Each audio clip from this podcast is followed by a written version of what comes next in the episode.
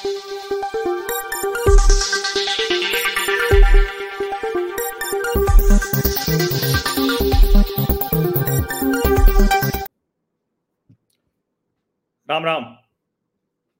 अब आपको लग रहा होगा कि अब मैं क्यों ठाकुर का कुआँ समझाने जा रहा हूँ? इतने दिन बीत गए। महिला आरक्षण पर लाख कोशिशों के बावजूद मनोज झा, जो अंतरात्मा की आवाज़ आवाज़ की बात कर रहे थे विप का उल्लंघन करने की बात कर रहे थे, वो लाख कोशिशों के बाद सफल नहीं हुए। लेकिन मनोज झा की एक दूसरी वाली जो बेहूदगी थी, वो कुछ हद तक मुझे सफल होती दिखी। और इसीलिए अब मैं कुआँ ठाकुर का समझाने जा रहा हूँ। और ये ठाकुर का कुआँ समझना बहुत आवश्यक है। क्योंकि अगर आप ठाकुर का कुआँ नहीं समझेंगे तो ऐसे ही तीन दशक, चार दशक क्या कहें कि बरसों बरस पुरानी कोई कविता, कोई संदर्भ, कोई गद्य, पद्य उठाकर और आपको कोई ऐसे ही लड़ा देगा और आपको पता भी नहीं चलेगा। आप लड़ पड़ेंगे। अब जब मैं ये कह रहा हूँ तो उस वक्त जाने कितने लोग अपनी अपनी समझ के मुताबिक कोई ठाकुर बना हुआ है, कोई ब्राह्मण बना हुआ है, कोई हिंदू बना हुआ है, कोई कुछ बना हुआ है और वो एक दूसरे को गरिया रहे हैं, प्रतिक्रिया दे रहे हैं। मैं तो ये भी देख रहा हूँ कि अलग अलग महिमा मंडन की एक कहानियाँ शुरू हो गई लेकिन ये सब करते हुए दरअसल आप उसी ट्रैप में फंस रहे हैं। और जब मैं कह रहा हूँ कि उसी ट्रैप में फंस रहे हैं तो किस ट्रैप में फंस रहे हैं, जरा समझिए। तो पहले तो मैं आपको जो ललन सिंह है, अब ललन सिंह को तो आप लोग सब लोग जानते हैं ना, क्योंकि राजीव रंजन सिंह उनका नाम है, लेकिन वो जाने जाते हैं ललन सिंह, ललन बाबू के नाम से, बिहार में ऐसे कहा जाता है ना ललन ललन बाबू। तो ये जो ललन बाबू हैं, उनका ये पोस्ट मुझे दिखा, और तब मुझे लगा कि अब इस पर बात कर लेनी चाहिए। क्योंकि ललन सिंह और मनोज झा और आनंद मोहन सिंह, ये मिलकर जो करना चाहते हैं उसको समझिए। ये कह रहे हैं कि मनोज झा जी का राज्यसभा में दिया गया भाषण अपने आप में प्रमाण है कि ये किसी जाति विशेष के लिए नहीं है। भाजपा का काम समाज में तनाव पैदा करना और भावनाएँ भड़काकर वोट लेना है। भारतीय जनता पार्टी कन्फुस्का पार्टी है। उसका काम ही है भ्रम फैलाना, कन्फुस्की करना। अब उसके बाद ये इन्होंने डाला हुआ है जो वही जो ओम प्रकाश वाल्मीकि की कविता है कि चूल्हा मिट्टी का, मिट्टी बाज़ार की, तालाब ठाकुर का, भूख रोटी की, रोटी बाजरे की, बाजरा खेत का, खेत ठाकुर का, बड़ी मूर्खतापूर्ण कविता है। मतलब ये जो वामपंथी समाजवादी टाइप की कविताएँ होती थी ना, इससे बेहूदी कविता नहीं हो सकती और कभी संदर्भ रहा भी होगा तो आज के समय में तो ये संग्रहालय में बस रख दी जानी चाहिए थी कि ऐसी भी मूर्खतापूर्ण कविताएँ कही जाती थी। अब हो सकता है कि मेरे ऊपर कोई चढ़ बैठे। कुआँ ठाकुर का, पानी ठाकुर का, खेत खलिहान ठाकुर के, गली मोहल्ले ठाकुर के, फिर अपना क्या? गाँव, शहर, देश? वो आगे भी कहेंगे, मैं भी ठाकुर हूँ। मनोज झा? मनोज झा दरअसल सांसद हैं। किस पार्टी की आप जानते ही राष्ट्रीय जनता दल से वो राज्यसभा सांसद हैं। और वो जो करना चाहते थे ना, वो उन्होंने कर दिया। दरअसल, जाति जनगणना कराकर जो लक्ष्य हासिल करना था, वो लक्ष्य हासिल नहीं हो पा रहा है। नीतीश कुमार अब लालू जी से छुटकारा पाने का रास्ता खोज रहे हैं। नीतीश जी को भी पता है कि जातीय जनगणना से कुछ होने वाला नहीं उस जनगणना के आंकड़े जब आएँगे, वो जातियाँ, उपजातियाँ समझ में आएँगी तो सबसे ज़्यादा नुकसान तो लालू प्रसाद यादव की ही पार्टी को होना है। इसीलिए मनोज झा ने ठाकुर वाली कविता सुनाई, जो कि महिला आरक्षण पर कहीं से भी तर्क संगत नहीं थी। कोई उसका लेना देना नहीं था, लेकिन वो कविता सुनाई। और आज के समय में तो हम जानते हैं कि ठाकुर के खेत खलिहान क्या ठाकुर के पास कुछ नहीं है? ठाकुर उसी तरह से है। गाँव शहर की बात वो अगर कर रहे हैं, गाँव में भी अब उस तरह से ठाकुर ना रहा। अब आप ऐसे ठाकुरों की बात मत कीजिएगा जो राजे रजवाड़े हैं। तो अगर ऐसे ठाकुरों की बात करेंगे तो फिर तो मतलब सबसे बड़ा ठाकुर इस देश का कौन है? वही गांधी परिवार। उससे बड़ा ठाकुर कौन हुआ? जिसने प्रधानमंत्रियों तक के पद पर एकदम से ऊपर ऐसा कर दिया कि अंदर चाहे जो बैठा रहे प्रधानमंत्री की कुर्सी पर, लेकिन ऊपर से आवरण में सिर्फ़ नेहरू जी दिखेंगे सत्ता में चाहे जो सरकार रहे, लेकिन देश का प्रतीक कांग्रेस पार्टी दिखेगी। चाहे जो जितनी मेहनत करके आए, लेकिन एक परिवार का आवरण उसको ढक लेगा। तो ठाकुर तो सबसे बड़े वही हुए। की क्या टिप्पणी? कही क्या टिप्पणी किसी ने? मनोज झा ने कहने की हिम्मत है क्या? नहीं हिम्मत है।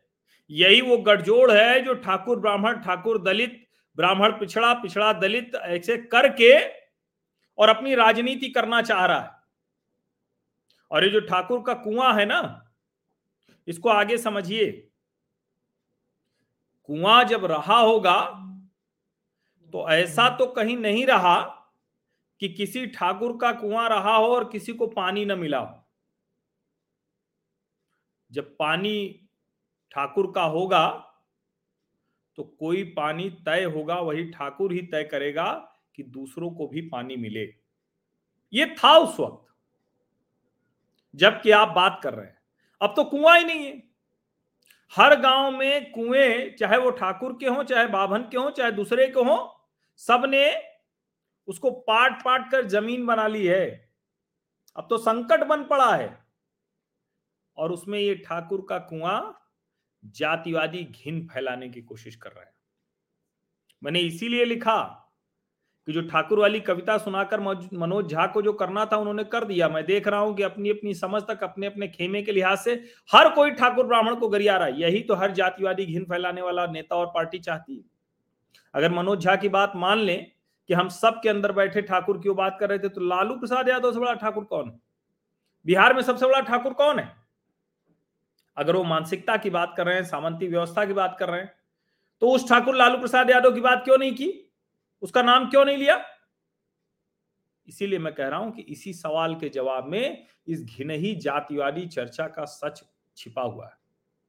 लड़ने के लिए आ गए आनंद मोहन सिंह। उनके बेटे चेतन आनंद ने पहले कहा उसके बाद आनंद मोहन सिंह कह रहे हैं, अरे, सदन में होने की क्या ज़रूरत है? सब कर लेते हो तो जरा बुला के मनोज झा को भी राइट टाइम कर देते, समझा देते। लेकिन तब समझाने का नहीं होता है। तब नहीं समझाना था। ललन सिंह जो आज कह रहे हैं कन्फ्यूज़ का पार्टी बता रहे हैं। नीतीश कुमार की पूरी हैसियत ही उसी पार्टी की वजह से बनी है। तब उन्होंने नहीं बताया। तब नहीं कह रहे हैं कि क्या कुछ हुआ। इसीलिए मैं कह रहा हूँ कि ये ठाकुर का कुआँ दरअसल जातिवादी घिनही राजनीति करने में असफल लालू प्रसाद यादव का तय किया हुआ, सोचा हुआ एक दांव है। पूरी तरह से तय किया हुआ दाव है। उस दांव में फंसिए मत। उनको खारिज कर दीजिए। उनको पूरी तरह से खारिज करिए। उनकी साजिश को समझिए। क्योंकि उनको लग रहा है कि अब तो मामला बड़ा गड़बड़ हो रहा है। और तो और, कमाल की बात यह है कि ये ठाकुर ब्राह्मण करते करते उनको लग रहा है कि अरे जिस यादव जाति या कुर्मी जाति या दूसरी जातियों के भरोसे हम बैठे हुए थे, अब वो भी हमारे साथ नहीं है। क्योंकि कुआँ ठाकुर का अब नहीं रहा। हमारे एक मित्र हैं शशि सिंह, और एक तरह से कहें तो ब्लॉगिंग में हमको खींचने वाले यही थे। हम तो उस वक्त सीएनबीसी आवाज़ में थे तो उन्होंने भी एक पोस्ट लिखी है फेसबुक पर। इसको भी जरा पढ़ा जाए, ज़रूरी है। ये देख रहे हैं ना फर्जीवाड़ा देख लीजिए इन अखबारों को। इनकी पतली वाली फूफी बनाकर कान खुजाइए या चाहे तो इससे बच्चे की टट्टी भी साफ़ कर सकते हैं। अब बात मुद्दे की। वैसे जिनके घर मवेशी ज़्यादा होते हैं, वो कुत्ते पालते हैं। मवेशियों को हाँकने के लिए चारा चोर चाचा के अहाते में ढेरों भैंसे यानी मवेशी हैं। हत्यारा आनंद मोहन और विधर्मी मनोज झा दोनों इनके पालतू। दोनों की नस्ल आवारा है, जिसे चारा चोर चाचा ने अपना पट्टा पहना दिया है। ये अब बस अपने मालिक का तलवा चाटने का काम जानते हैं, जूठन बोटी के लिए भाव भाव कर रहे हैं।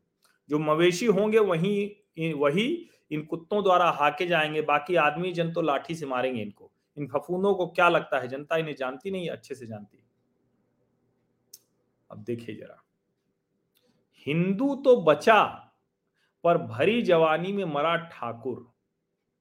मनोज झा के खिलाफ आनंद मोहन का पूरा परिवार कूदा अब बेटी सुरभि बोली। अब जरा मुझे बताइए, किस परिवार से हैं ये लोग? आनंद मोहन के ऊपर हत्या का मामला था, उसके बावजूद छोड़ दिया गया। सुप्रीम कोर्ट में अभी भी जो आईएएस ऑफिसर डीएम लड़ाई लड़ रही क्या हो गया है हमारे समाज को? कितनी तेज़ी में एक नेता चाहता है, सोचिए, बहस थी महिला आरक्षण की। लड़ाई थी लोगों को वो देने का जो कभी लोग दे नहीं सके और कहा लेकर चले गए। और एक बात और जान लीजिए आप, ये सही है कि बहुत, जिसको कहते हैं ना कि मारा मारी रही, एक समाज को, एक वर्ग को बहुत कुछ नहीं मिला, ये सब सच है। लेकिन ये भी सच है कि सामाजिक सामाजिक ताने बाने में जातियाँ एक दूसरे के साथ जुड़ी भी हुई थी। उनका अलग अलग सोचने का तरीका था। दंभ में कह लीजिए, इच्छा में कह लीजिए, अपना सामाजिक दायित्व तो कह लीजिए। अब जैसे उदाहरण के लिए, अगर ब्राह्मण वो वाला काम कर रहा है, पढ़ने लिखने वाला, ब्राह्मणत्व वाला और ठाकुर भी वही काम कर रहा है तो क्या उन दोनों के बीच में कोई फ़र्क हो सकता है? या दलित भी वही काम कर रहा है? ठीक है, अभी समझने में समाज को समय लगता है। लेकिन अगर तीनों प्रोफेसर हैं तो ज़ाहिर है कि एक ही जैसा व्यवहार होगा, एक ही जैसी चीज़ें होंगी, एक एक ही जैसा कुछ समय तक हो सकता है। लोग कहें कि ब्राह्मण प्रोफेसर है तो उसको ज़्यादा सम्मान, ठाकुर प्रोफेसर है तो उससे कम, फिर दलित प्रोफेसर है, पिछड़ा प्रोफेसर है। लेकिन जब एक बार आप प्रोफेसर हो गए ना तो आपके शिष्य होंगे। लेकिन अब सोचिए, एक कोई ठेकेदार ठाकुर है और कोई प्रोफेसर पंडित जी हैं तो फिर वो उनका सम्मान करेगा ही करेगा। लेकिन इसके आगे की भी बात है। अगर पंडित जी भी ठेकेदारी में उतर गए हैं तो फिर तो झगड़ा उसी तरह का होगा ना। इसमें कोई भ्रम है क्या? और इसमें कोई भ्रम होना चाहिए क्या? आज के समय में आप जो काम कर रहे हैं, उसी के आधार पर आपकी पहचान भी बननी है, उसी के आधार पर आपका सम्मान या अपमान भी होने वाला है। इसको समझिए, उसी के आधार पर सब कुछ होगा। एक और पोस्ट मैं आपको दिखाता हूँ। ये मैंने इसको अपने फेसबुक पर साझा भी किया है। और उन्होंने एक कहानी अपने बचपन की सुनाई है कि उनका कोई दोस्त है। ये सर्वेश कुमार तिवारी हैं कोई, मैं इनको जानता नहीं हूँ, लेकिन पोस्ट अच्छी लगी तो मैंने कहा साझा कर देना चाहिए। कुआँ ठाकुर का। मेरा एक दोस्त है स्कूल के समय का दोस्त, नाम छोड़िए, तब शायद वह, तब वह शायद मेरे विद्यालय में आने वाले बच्चों में सबसे धनी परिवार का लड़का था। यहाँ धन का अर्थ रुपए से नहीं, ज़मीन से हम सब कहा करते थे, इसके घर बोरा में भर भर कर रुपया रखा जाता है। पर एक विचित्र बात थी उसमें, हमेशा पुराने कपड़े पहनकर आता था। कभी पैंट की जेब फटी होती थी, कभी शर्ट की सिलाई टूटी होती। थोड़ा अतिरंजित लगता है, लेकिन ऐसा होगा। हम सब आश्चर्यचकित रहते थे कि इतने बड़े घर का लड़का ऐसे कपड़े क्यों पहनता है? अनेक बार हम दोस्तों ने उसके कपड़े फाड़ दिए, हम सोचते थे कि इस पुरानी शर्ट को फाड़ दिया तो कल नया खरीदवा कर लाएगा। पर वो हमारी उम्मीदों को छलनी करते हुए अगले दिन कोई पुरानी शर्ट पहनकर आता और हमें देखकर खूब हंसता। अब मुद्दे पर आते हैं। अगल बगल के चार गाँव के गरीब लोग उसकी संपत्ति के बल पर जीते थे। घर बनाने के लिए लोग उसके खरहुल से खर काटते, बाँस से उसके बसवारी काट, बाँस उसके बसवारी से काटते, भोजन बनाने के लिए जलावन उसके बगीचे से काट कर ले जाते, कभी मांग कर, कभी बिन मांगे। जैसे अधिकार हो उनका। आम के महीने में सैकड़ों परिवारों को आम उसी के बगीचे से नसीब होता था।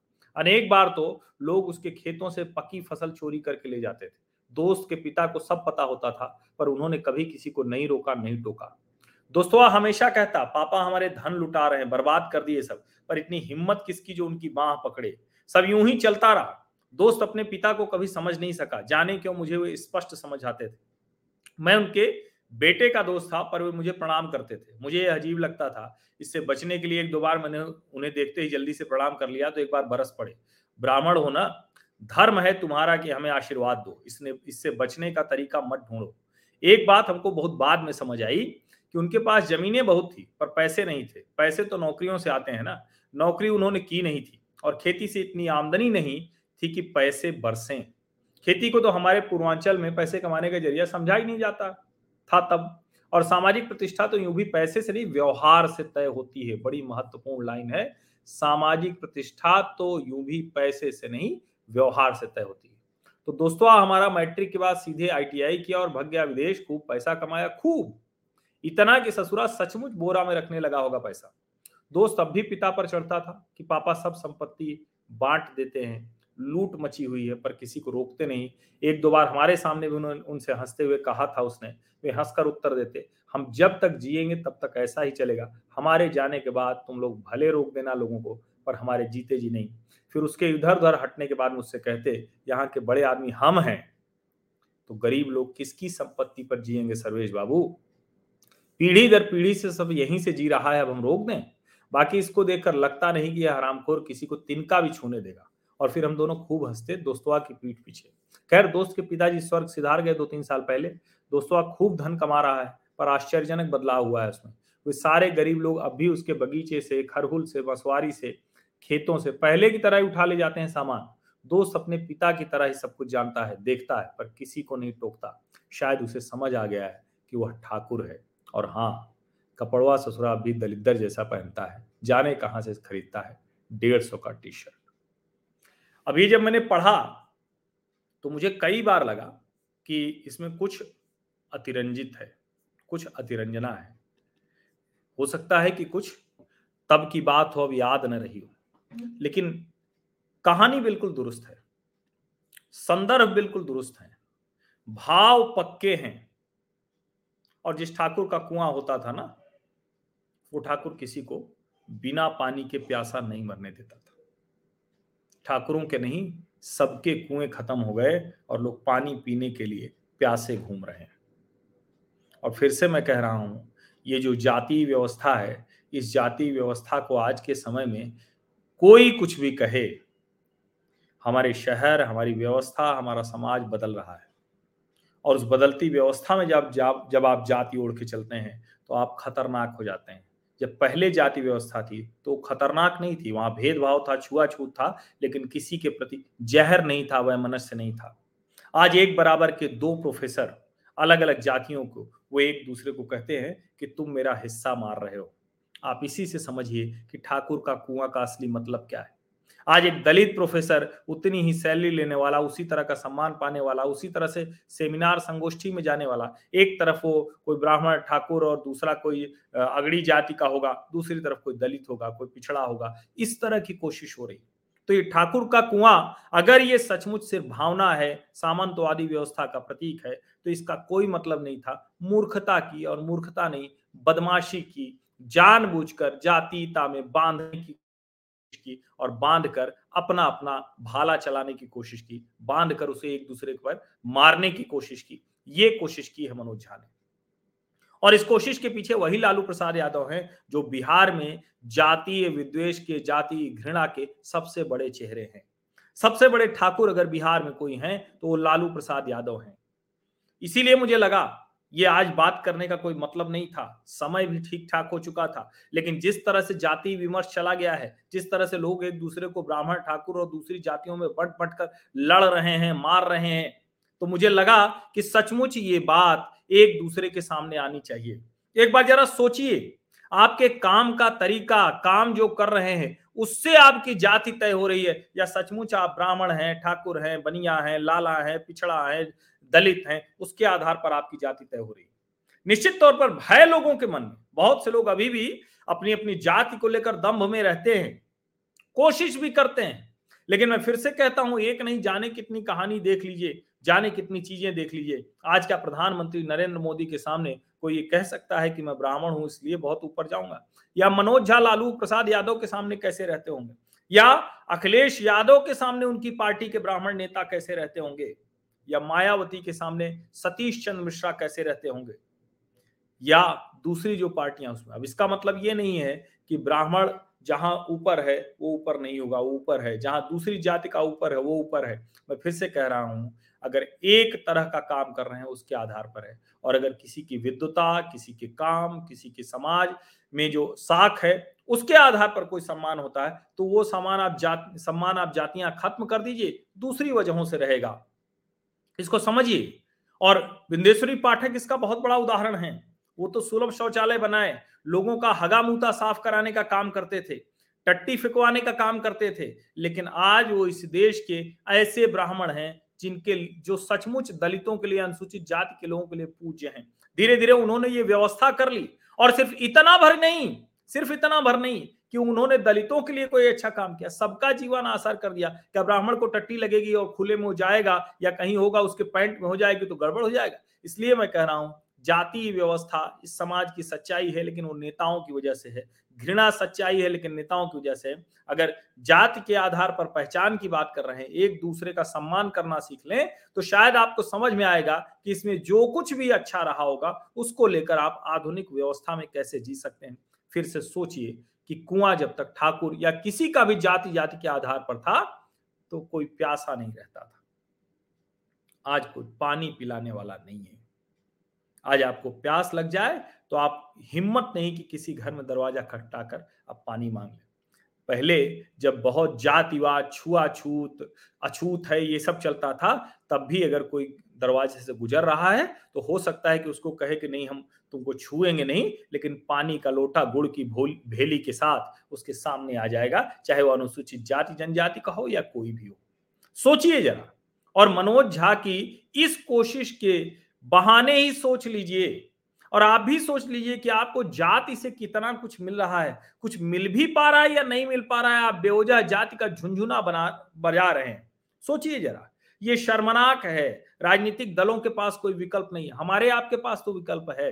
हम सबके बच्चे एक जैसा पढ़ रहे हैं, एक जगह रह रहे हैं, एक जगह खा रहे हैं, एक जगह जा रहे हैं, एक जैसे व्यवहार कर रहे हैं, एक जैसा बोल रहे हैं, एक जैसी व्यवस्था में है। अब ये ठाकुर का कुआँ और अगड़ा पिछड़ा और दलित अनुसूचित जाति, ये क्यों चल रहा है? जरा सोचिए, अपने दिमाग में सोच कर देखिएगा। फ़िलहाल मैं यही इस चर्चा को विराम देता हूँ और अब तो आपको बहुत अच्छे से समझ में आ गया होगा ठाकुर का कुआँ नहीं है। ये लालू प्रसाद यादव का कुआँ है, जिसमें हिंदुओं को जाति के तौर पर बांट बांट कर धकेलने की कोशिश हो रही हिंदू जाति के तौर पर बंट बट कर गिरेगा तो लालू जी के हिस्से में भी कुछ आएगा।